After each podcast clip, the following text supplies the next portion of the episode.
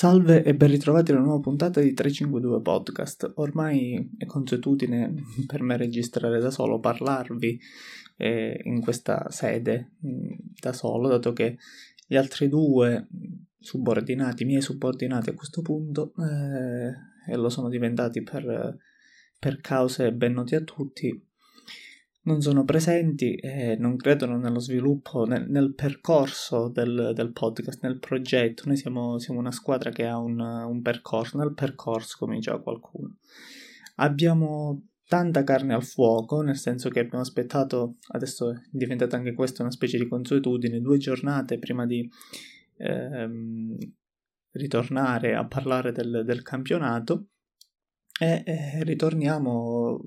trovando un campionato che ha attraversato una fase abbastanza particolare. Alcune squadre sembravano dover prendere il volo, altre l'hanno preso, altre sembrano uscire da un tunnel che è stato prolungato, altri invece sono in un tunnel completamente buio che continua come abbiamo assistito negli scorsi giorni eh, in una uh, presenza europea, diciamo così, ancora in, troppo invadente per il, il calibro e soprattutto per il momento della squadra. Io non indugerei oltre e, e, inizierei a parlare di quelli che sono i vari momenti, soprattutto di quelle che sono le ultime due giornate, quindi quinta e sesta eh, di campionato, delle principali squadre, o comunque di quelle che io ho eh, interpretato come le principali squadre al momento e soprattutto nel momento in cui andiamo a uh, a parlare appunto di queste nel momento che stanno attraversando. E io inizierei sicuramente con il periodo dell'Inter, l'Inter che eh, ha attraversato un tunnel di contestazioni, comunque sta attraversando, potrebbe aver visto la fine con la partita di Champions League con il Victoria Pilsen, ma uh, insomma le due giornate di campionato che hanno intervallato la la Champions, ovvero Milan-Inter, una partita eh, a senso unico, tremendamente a senso unico per il Milan che uh, probabilmente il risultato è anche un po' bugiardo. Il secondo gol dell'Inter è arrivato in un momento in cui l'Inter forse aveva preso un po' di spregiudicatezza ma non è mai stata in controllo della gara, così come non lo è stata con il Torino, il Torino che uh, invece è la numero 6, la giornata numero 6 di campionato dove sì, il gol di Brozovic eh, ha sancito la vittoria al 90 minuto praticamente alla fine, ma l'Inter aveva creato sicuramente molto molto poco rispetto a quello che ha raccolto in un Torino che invece rimpalla, anzi addirittura ha uh, meritato in alcune parti, sicuramente meritava uh, un, un, di più. E sono due partite dove l'Inter ha raccolto tre punti, ma uh, sicuramente poteva raccoglierne per come ha giocato uh, nessuno, ne ha raccolti tre, quindi tanto di, uh, di guadagnato per Inzaghi e compagine, ma uh, per quelli che sono stati i dettami di gioco e il modo in cui ha espresso il gioco, la squadra sicuramente non meritava ehm, di, di, raccogliere almeno questi, questi tre punti. Per le due prestazioni che sono state al limite di quello che è definibile vergognoso nel calcio, nel senso che mh, tranne alcuni momenti con il Milan, eh, che hanno visto la squadra comunque provare a dare un'interpretazione di gioco, con il, e con il Torino qualche, qualche eh, momento di gara, eh, dove l'unico singolo che io mi sento di salvare nell'intera partita col Torino è, è probabilmente Lautaro Martinez oltre ad Andanovic. Non, non per, per, la giocata, comunque Lautaro non è che ha fatto che lo sa che con il, con il Torino, ma era l'unico che metteva un po' di voglia, metteva un po' di, uh, di rivalsa. Gli altri sembravano, così come con il Milan, giocare con una sufficienza che non è soltanto sufficienza di chi non ha una condizione atletica, ma è anche la sufficienza di chi probabilmente al momento non sente uh, quasi il dovere, e tutto quello che abbiamo raccontato in estate, il dovere di uh, ritornare sul tetto d'Italia con quei vertici del, del campionato. E al momento onestamente il Victoria Pilsen non era una squadra da Serie A, una squadra che in Serie A, come hanno detto altri, probabilmente faticherebbe a, a salvarsi. Eh, ha imposto gioco, si sono viste alcune trame, si è visto mh, poco che uno dei degli argomenti secondo me chiave dell'Inter in questo momento c'è l'alternanza fa- nel, sulle fasce e in porta uh, dei giocatori, quindi queste rotazioni che secondo me non fanno bene a nessuno, poi insomma Inzaghi ha, ha il suo punto di vista In porta sicuramente un titolare va scelto, eh, al momento oltre alla prestazione di, eh, sì, di San Siro, quindi il 10 mi pare abbia giocato l'Inter, quindi oltre alla prestazione di Andanovic col Torino, onestamente Onana meriterebbe la titolarità in questo momento. E poi le alternanze sulle fasce, mh, mm, onestamente io vedo un Di Marco sprecato come terzo di difesa, uh, non so se ricordate, penso proprio di sì, le annate che Di Marco fece eh, tra Parma, ma soprattutto all'Ellas con, con Juric in panchina, eh, è sicuramente più di un'alternativa a questo Gosens qui, perché nel momento in cui Gosens ritorna, uh, il Gosens dell'Atalanta sicuramente è, è, è su un altro piano, di, non solo a livello tecnico ma anche realizzativo e fisico. Quello che si potrebbe imputare, che almeno io imputo ad Inzaghi, ma uh, praticamente dalla, dalla, fine della scorsa stagi- stagione, è, è, sicuramente essere diventato forse un po' prevedibile, nel senso che la squadra gioca con dei dettami ormai assimilati alla stessa, che eh, ha difficoltà a mettere in pratica in questo momento, ma gioca con dei dettami che sono diventati quasi un, un canone eh, per chi affronta l'Inter, quindi pressione alta e asfissiante come ha fatto il Torino, come ha fatto il Milan, come ha provato a fare il Vittoria, ma poi le caratteristiche, le caratteristiche tecniche sono quello che sono. Eh, sicuramente un, un'aggressione da parte della squadra di Inzaghi per il modulo che adopera la squadra di Inzaghi eh, è diventata quasi ormai un, un, un, diciamo così, un dogma che eh, fatica a superare.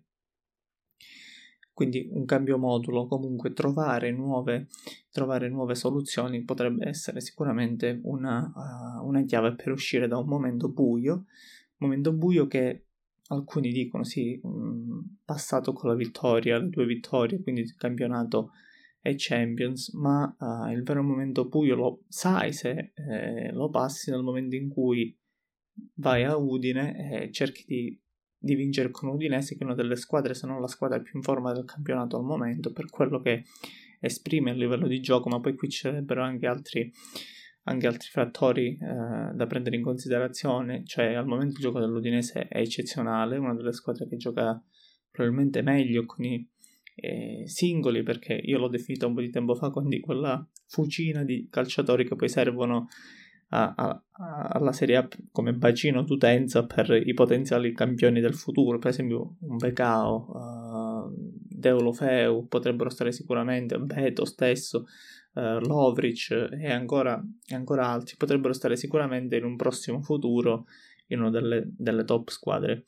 di, eh, di Serie A, però effettivamente al momento Sottile ha il grande merito di aver dato un'impronta molto molto importante al, all'Udinese che ha steccato probabilmente la prima partita, quella in casa col Milan, ma esprimendo sempre uh, o comunque in parte il, l'idea di calcio del proprio allenatore. Quindi tanto di cappello a Sottil perché per me al momento, eh, insieme alla Salernitana, ma l'Udinese è un gradino sopra, eh, è la squadra rivelazione e sorpresa del campionato, non solo per l'ultima giornata che l'ha vista trionfare comunque su un campo difficile come quello di, uh, del Sassuolo, quindi Beto, Samardic e poi Beto lo aiuta al 93esimo, ma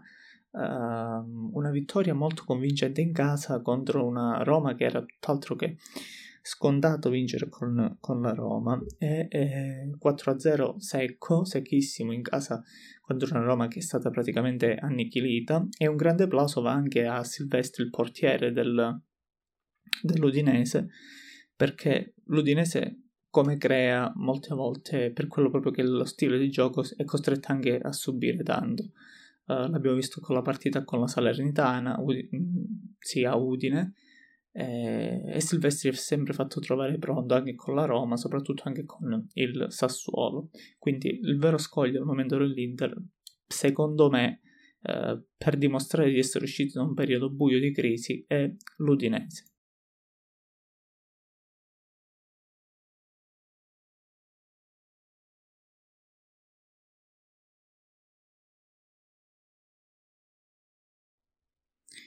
Quindi eh, l'Inter può uscire da questo momento soltanto affrontando, appunto, come detto, l'Utinese.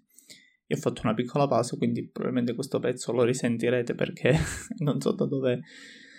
da dove riprendere l'altra traccia mh, mm, audio, quindi dove collegarla, quindi ve lo sentite e pace. Passiamo avanti, passiamo a... dato che siamo in ambito Salernitana, che secondo me è l'altra sorpresa del campionato, io parlerei di, eh, del periodo della Juventus e della Salernitana. Due cose velocissime sulla Salernitana. Uno ha fatto un mercato, un ottimo mercato per come la vedo io, un mercato da, da Champions League praticamente, eh, non per singoli, ma oddio, poi neanche troppo, ma per, per, quantità e qualità dei giocatori presi in rapporto alla squadra, quindi la crescita che la squadra ha avuto. Uh, ma soprattutto perché ha avuto la spregiudicatezza di dare uh, un progetto in mano a Nicola, che è secondo me uno dei migliori allenatori per quella situazione di classifica, un allenatore che se gli viene dato un po' di fiducia, uh, un progetto di squadra riesce ad evolverlo, riesce a portarlo molto avanti cosa che probabilmente ha avuto poche volte. Il maestro delle salvezze, così come viene apostrofato uh, Nicola, potrebbe essere molto di più, quindi non si, non si deve arrivare a dare una squadra a Nicola perché dice mi salva la squadra, ha fatto un miracolo l'anno scorso, così come l'ha fatto a Crotone, tempo prima se non sbaglio a Genoa, ma dando una continuità a quello che è il lavoro di Nicola si vedono i risultati. La uh, Salernitana che viene uh, da un match pareggiato con il l'Empoli su un Uh, stavo per dire su un campo difficile, ma poi in realtà è il campo di casa, quindi no. Il campo difficile è stato Torino, sempre 2 a 2 a Torino, dove onestamente meritava molto di più e tutte le polemiche da VAR, le polemiche da bar e da VAR a questo punto. Eh, che sono arrivate il gol di Milik, il recupero della Juventus, eccetera, eccetera. Onestamente sono un po' campate in aria perché uno, se il VAR non ha le immagini non può vederlo, quindi eh, Andrea verrà lì, ma se il VAR non ha le immagini, come giustamente è stato detto dalle, dai vertici del, del, campionato, il VAR non può farci nulla, non può intervenire. E, due, la giocata completamente ininfluente di Bonucci secondo me non lo è. Comunque, eh, se ci si eh, chiude in questo involucro di eh, scuse eh, nel dire sì, avevamo vinto la partita 3 a 2, ma tutto quello che è arrivato prima, tutto quello che è arrivato prima dalla Salernitana, quindi il gioco espresso contro la Salernitana della Juventus, il gioco espresso dalla Salernitana in casa della Juventus, il gioco altrettanto espresso in casa poi con, con l'Emboli che aveva abbozzato una reazione, ma a questo ci arriveremo fra poco. E onestamente la Salernitana vinceva 3-0, 4-0 e chiudeva la partita o comunque su un 4-2 ammettendo i gol di Bremer che probabilmente è l'unico, anche se i suoi svarioni difensivi li ha fatti, eh, che ha fatto un gol di rabbia, tra l'altro anche un rigore parato da Sepe. La Salernitana andava a, a, Torino e non rubava niente a nessuno, cioè ha fatto un, un gioco, un gioco veramente eh, non solo opportuna la situazione, ma anche nel momento in cui la Salernitana pare vinceva 2-0, 2-1, non si è mai chiusa in difesa, è sempre stata lì a provare e a continuare a dare profondità alla squadra. Uh,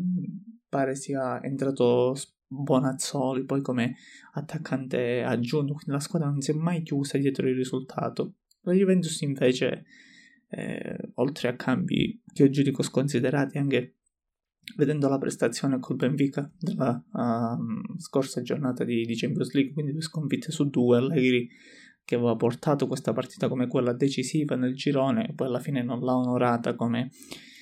come lui stesso aveva detto, come lui stesso uh, voleva che la squadra lo onorasse, ma allo stesso modo una squadra che non ha un'idea di gioco. È l'unico, probabilmente l'unico lato positivo che vedo in questo momento della Juventus è quello di, di Fabio Miretti che eh, adesso io dirò una cosa per cui molti non saranno d'accordo, ma nel centrocampo della Juventus probabilmente solo lui e Rabiot hanno un po' di, un po di geometrie e io Rabiot l'ho, l'ho, criticato parecchio in passato, ma onestamente in questo momento alcuni dicono la, eh, si sente la mancanza di Locatelli, di Pogba, eccetera, eccetera, ma la Juventus probabilmente come il Chelsea ha fatto un mercato di, che io ho definito un grande mercato perché per i singoli è un grande mercato, soprattutto per quello che possono aggiungere alla rosa, ma che di fatto uh, non, c'è, non, c'è, più nulla. Anche una nota casa televisiva, diciamo così, sportiva, uh, indicava come il periodo della Juventus quasi come un ciclo finito, ma per le modalità per cui è stato condotto, onestamente, e io mi sovrappongo a queste voci, dico arriva bene giustamente cosa sta a fare in un, diciamo, in un consiglio sportivo direttivo come quello della, della uh, Juventus. E molti che, eh, i molti che davano uh, come effettivamente il capo di quelle che sono le operazioni di, di mercato e le strategie eh, Marotta, quindi il direttore generale adesso del, sportivo dell'Inter e onestamente hanno, hanno ragione, cioè, c'era poco oltre Marotta anche per quello che sta facendo l'Inter. l'Inter prima di Marotta perché aveva Branca e Ausilio, quindi non è che aveva questi grandissimi strateghi di, di mercato. E onestamente paga un po' l'assenza di Marotta e paga alcune strategie, vedi di Bala, di Bala in questo momento, l'uomo eh, che ti poteva dare di più, l'uomo che ti poteva dare un po' di fantasia e imprevedibilità, tu l'hai mandato a casa, ma poi si è accasato alla Roma, questo è un altro, è un altro discorso, ma è stato mandato via di, di malo modo. Vlaovic che viene riservi- ehm, rifornito, non riservito, rifornito pochissimi, pochissimi palloni, un Kostic che mm, onestamente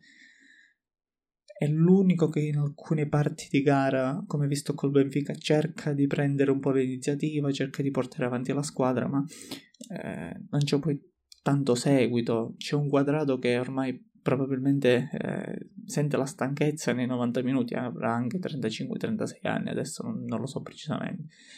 Sente la stanchezza di 90 minuti, si vede che non è più il quadrato di una volta, non è più il quadrato che eh, è portato a fare una determinata, una determinata prestazione continuativa sui 90 minuti. Quindi in questo momento, secondo me, la Juventus dovrebbe in un certo senso provare a, a cambiare qualcosa, ma proprio a livello di non solo di gioco, perché il gioco di fatto non ne ha, a livello di, di, mentalità, ma questo deve farlo in primis Allegri, poi oltre tutti i giocatori si è visto Di Maria, ecco l'unico probabilmente in ballo in questo momento è Milik, ma non per, quale sa quale, per chissà quale grande dote, eh, ma l'unico che riesce di fatto a, a giostrare un po' il gioco in avanti in avanti era l'unico che eh, in un certo senso provava a dare continuità alle manovre della Juventus. Poi non lo so, l'uso uh, di Milik e di Vlaovic allo stesso momento io non, non, lo farei, nel senso che la Juventus e soprattutto Vlaovic al momento ha bisogno di avere una squadra che gioca su di lui, eh, nel senso che Milik probabilmente lo, lo, oscura, per così dire, lo oscura non per capacità tecnica, eccetera, eccetera, ma proprio per il modo di giocare, quindi Vlaovic avrebbe bisogno di essere rifornito in maniera autonoma e questo la Juventus al momento non lo fa poi una squadra che gioca eccessivamente bassa, una squadra e soprattutto un giocatore Bremer che secondo me paga tanto il, il cartellino molto molto alto, quindi sente una, uh, una, so, una pressione eh, sicuramente diversa da un giocatore pagato 25-30 milioni. E secondo me i 20-25 milioni era la cifra giusta tralasciando il campionato dell'anno scorso, ma la cifra giusta per il giocatore che è Bremer. Perché se poi facciamo una, un confronto, diciamo, eh, tra quelli che sono i prezzi e quello che dice Cairo dei suoi giocatori. E di fatto è un giocatore che ha giocato in un Torino che negli ultimi anni ha lottato per non retrocedere, tranne la, la penultima stagione, quindi l'anno scorso. È un giocatore che ha fatto un, un'annata, due buoni, diciamo così, però sembra in una squadra modesta, tranne appunto lo scorso anno che ha fatto quello che ha fatto il Torino. Eh, per il resto, onestamente, na- nascondersi, come detto, dietro le chiacchiere da VAR eh, con la Salernitana, una Salernitana che è venuta a imporre gioco a Torino, eh,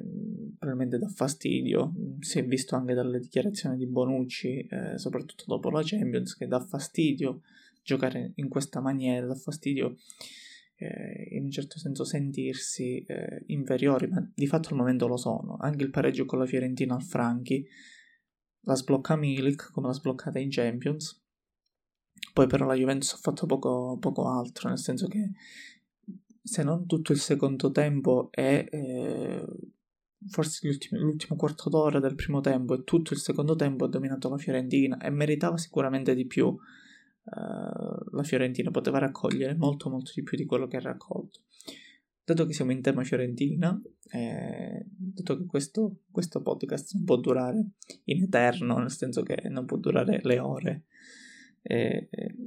come se siamo diciamo, in tre, eh, parlare da solo poi è molto più, più, difficoltoso per quello che è il brainstorming che c'è dietro magari nel parlare in tre. Quindi passerei un momento alla Fiorentina, Fiorentina che ha perso con il Basaksehir in Conference League, una sconfitta rovinosa, non per le modalità per cui è arrivata, nel senso che poi gli errori del portiere sono, di Collini sono mm, davanti agli occhi di tutti, ma per la reazione che di fatto non c'è stata, probabilmente l'unico tiro in porta o uno dei pochi tiri in porta è arrivato all'ottantesimo minuto, eh, non ricordo se Terzic eh,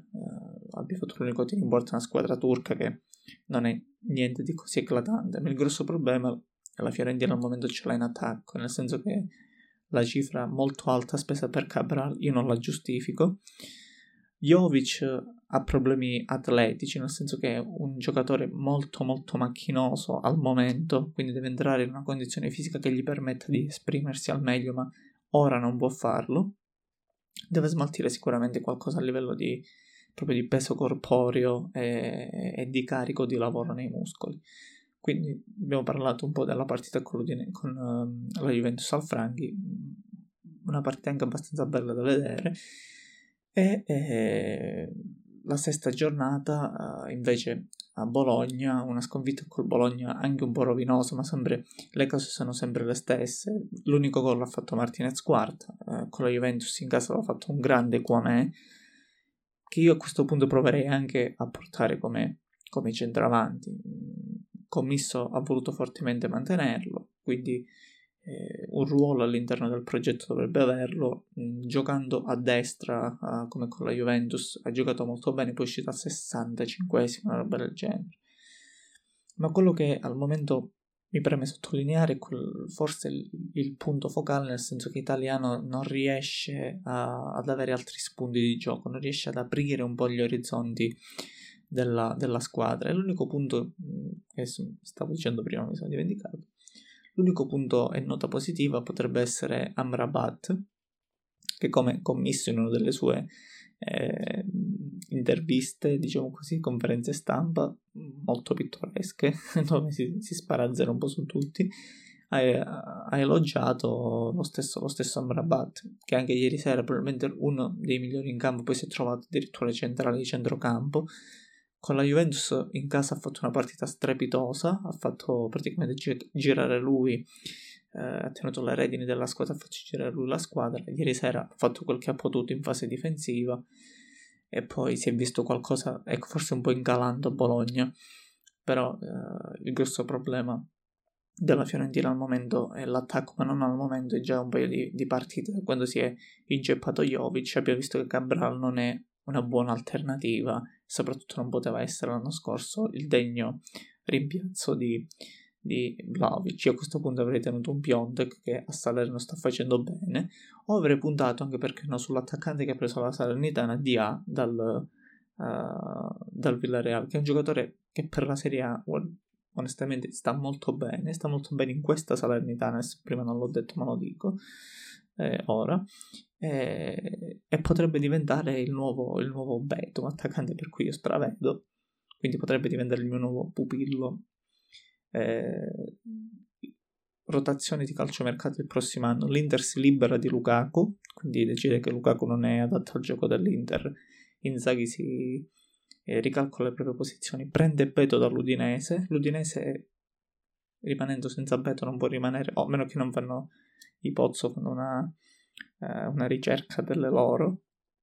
prendono di A dalla Salernitana. Attenzione a questi giri di mercato, ne riparliamo il prossimo anno. Quindi, eh, sì, parliamo del Bologna brevemente, quindi la situazione Mihailovic che è piaciuta a pochi. Eh, io adesso non so, ho sentito che era stato esonerato per mantenergli comunque lo stipendio e permettergli le cure. Mihailovic ha bisogno di cure, per come la vedo io al momento, ma questi sono temi delicati e personali, quindi li lascerei un po', un po in disparte. E, ed l'allenatore Tiago Motto che al Bologna potrebbe dare quello che io avevo indicato come quel passo in più che serviva al Bologna stesso. L'anno scorso la Spezia,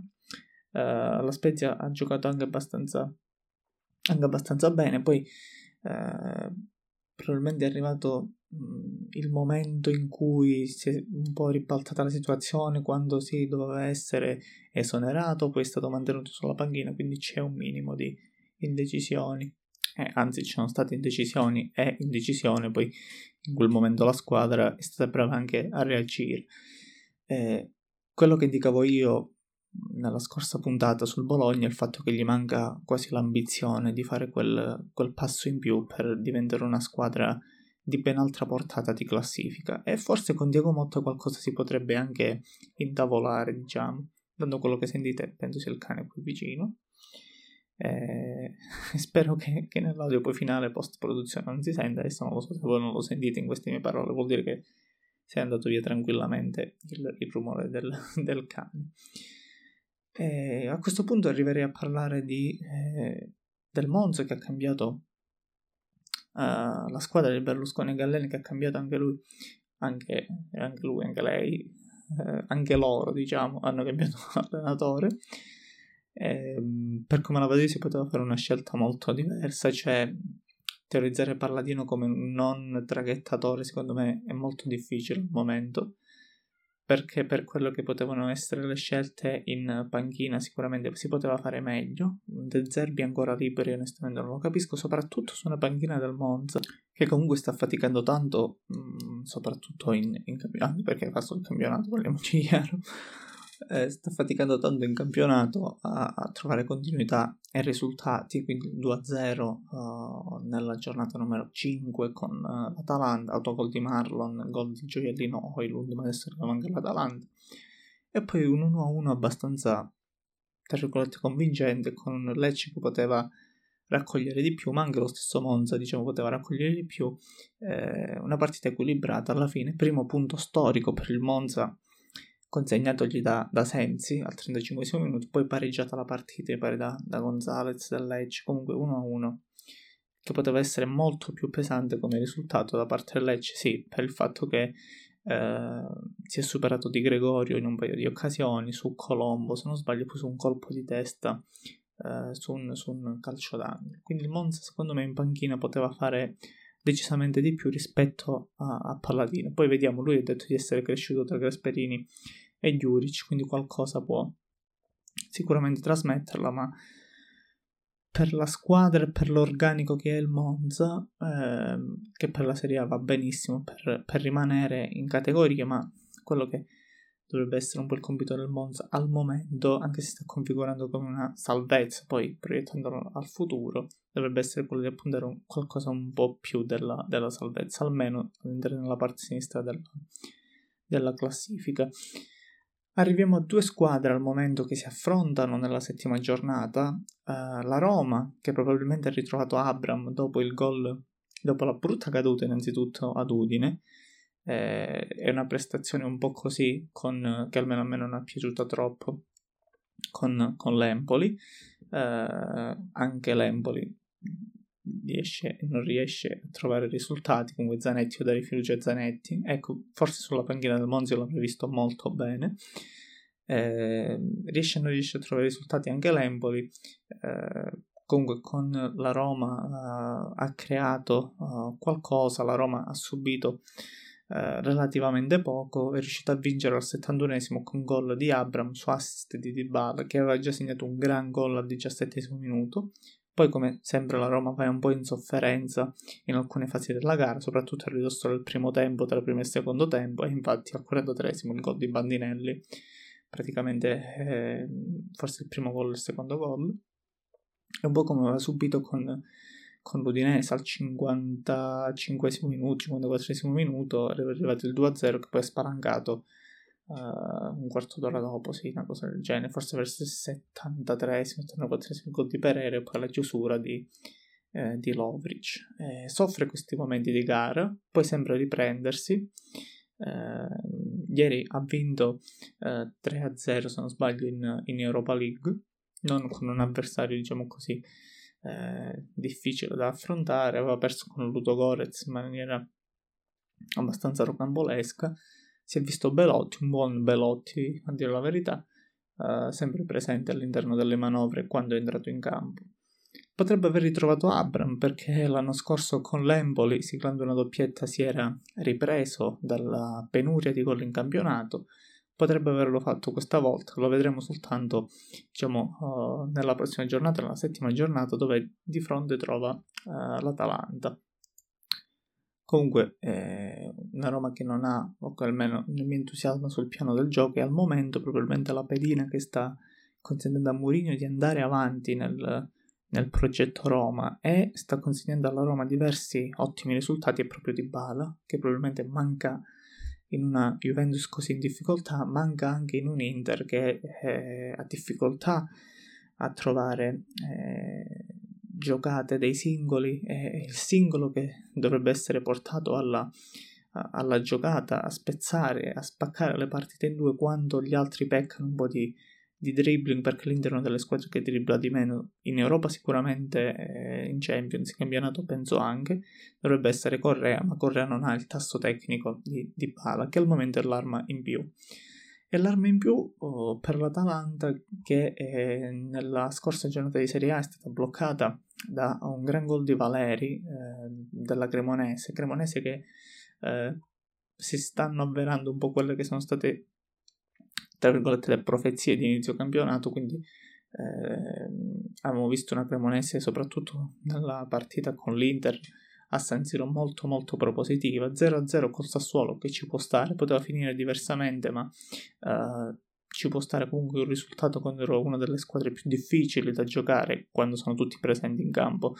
del campionato. Poi Sassuolo vediamo che sta avendo delle difficoltà a livello di, di, attacco, l'assenza di Berardi si sente, anche se i nuovi si stanno ambientando piano piano, forse quello un po' più indietro di condizione al momento è Pinamonti. E poi un 1-1 l'Atalanta con l'Atalanta fuori casa a Bergamo, che comunque sancisce ancora quello che, che era il discorso diciamo, iniziale sul, sulla Cremonese, quindi una squadra molto compatta che gioca un calcio propositivo, gioca un calcio che eh, va oltre quella che è la permanenza in, in Serie A, quindi un plauso ancora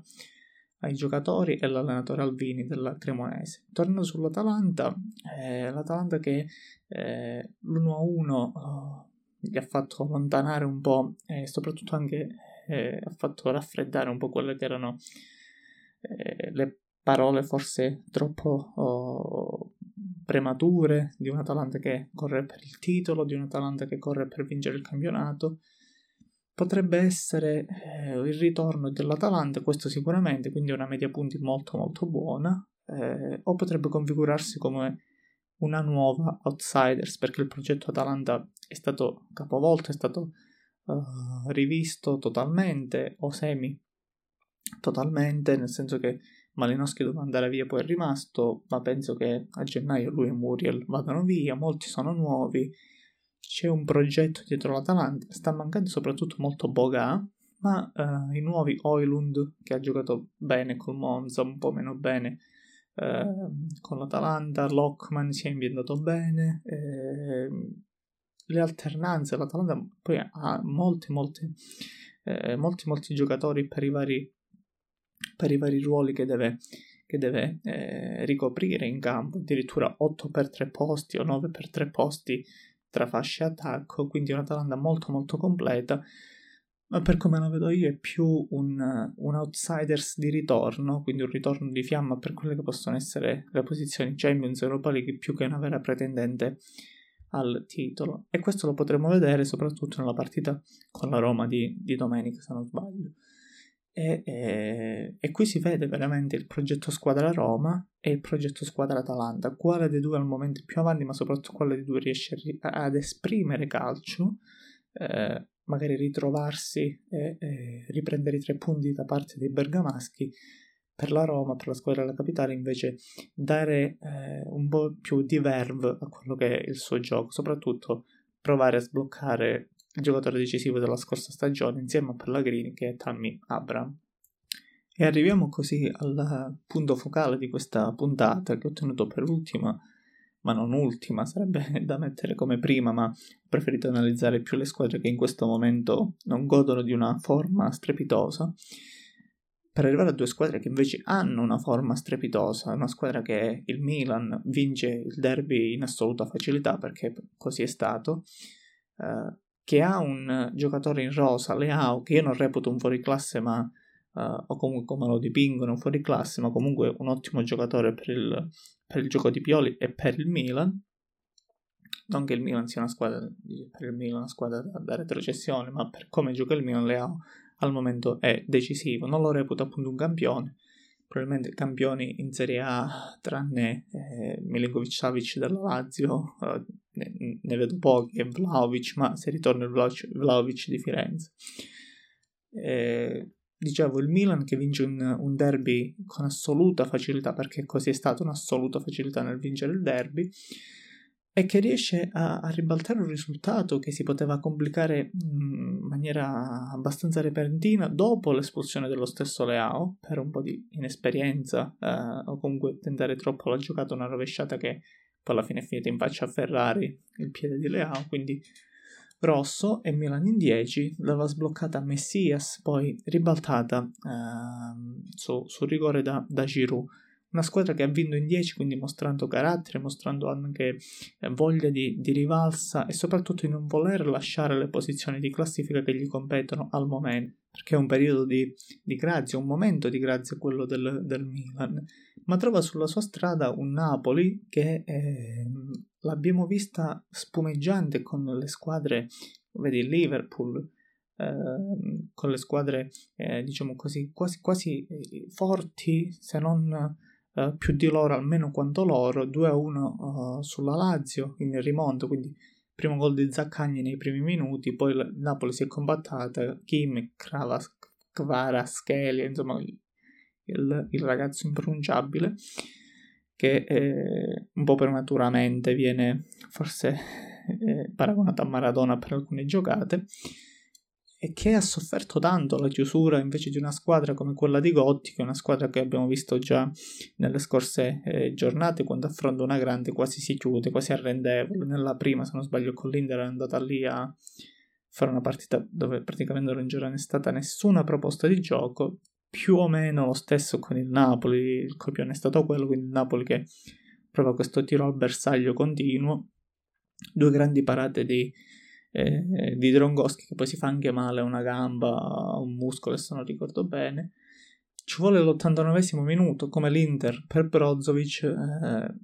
lo dico perché l'ho qui vicino proprio nella schermata, ci è voluto l'89 minuto anche per il Napoli il gol di Jack Raspadori.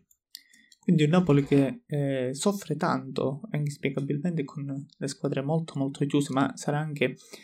una,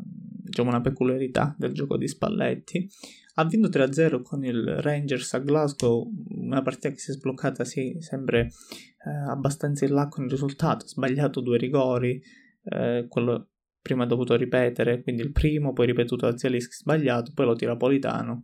eh, quello sì, lo segna Politano, poi arrivano gli altri gol, soprattutto ancora quello di Giacomo Raspadori, che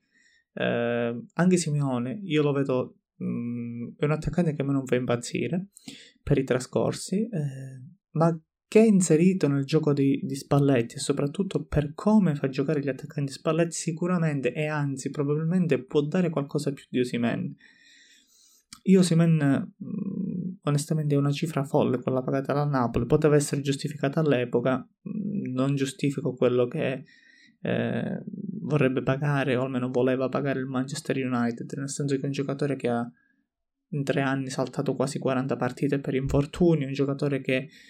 quando è in campo sì ti dà quella profondità ma non ti dà quelle giocate eh, che vengono tanto esaltate, un giocatore che, per cui non stravedo assolutamente, mm, riconosco un buon giocatore ma probabilmente nulla di più dal mio punto di vista. E Simeone invece potrebbe dare, anche lui, è sulla falsariga di, di Osimen per quello che è il, mio pensiero, nel senso che la penso più o meno allo stesso modo, quindi un giocatore buono per la Serie A, che può dare però invece qualcosa in più al Napoli per come gioca Spalletti. Ecco, Simeone potrebbe essere l'Icardi di Spalletti all'Inter. E qui non lo so, mi è caduto, mi sarà caduto la, giornale, qualcosa qua a terra, comunque poi lo poi lo prendiamo, ritorniamo al, al Napoli e, e, nel caso in cui questo è un pensiero che eh, poi mi sarebbe piaciuto discuterne con, con gli altri, ma non ci sono. Eh, nel caso in cui eh, Simeone in questi due mesi di assenza di Osimen riuscisse a dare qualcosa in più, uh, a, a, guadagnarsi a mantenere il posto da titolare, siamo sicuri che poi a gennaio il Napoli non cade eh, di fronte all'avanzo di, di, del Manchester, il giocatore soprattutto non si convince ad andare lì e di fronte a 100 milioni quantomeno l'offerta venga pareggiata, uh, ipoteticamente almeno dal Manchester, onestamente io, io lo darei. L'avrei detto già prima, ne ho parlato nella prima puntata di quest'anno,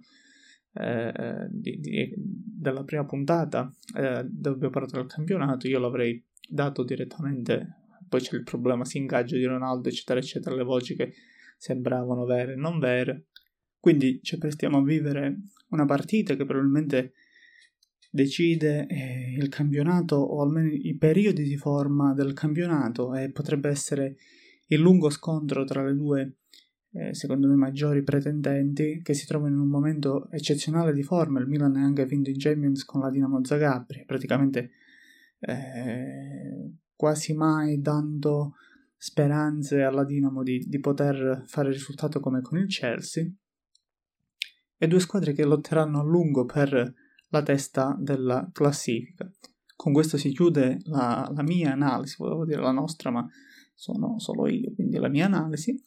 Eh, vi do appuntamento alla prossima puntata e vi auguro una buona giornata di Serie A e eh, un buon weekend di calcio. Alla prossima!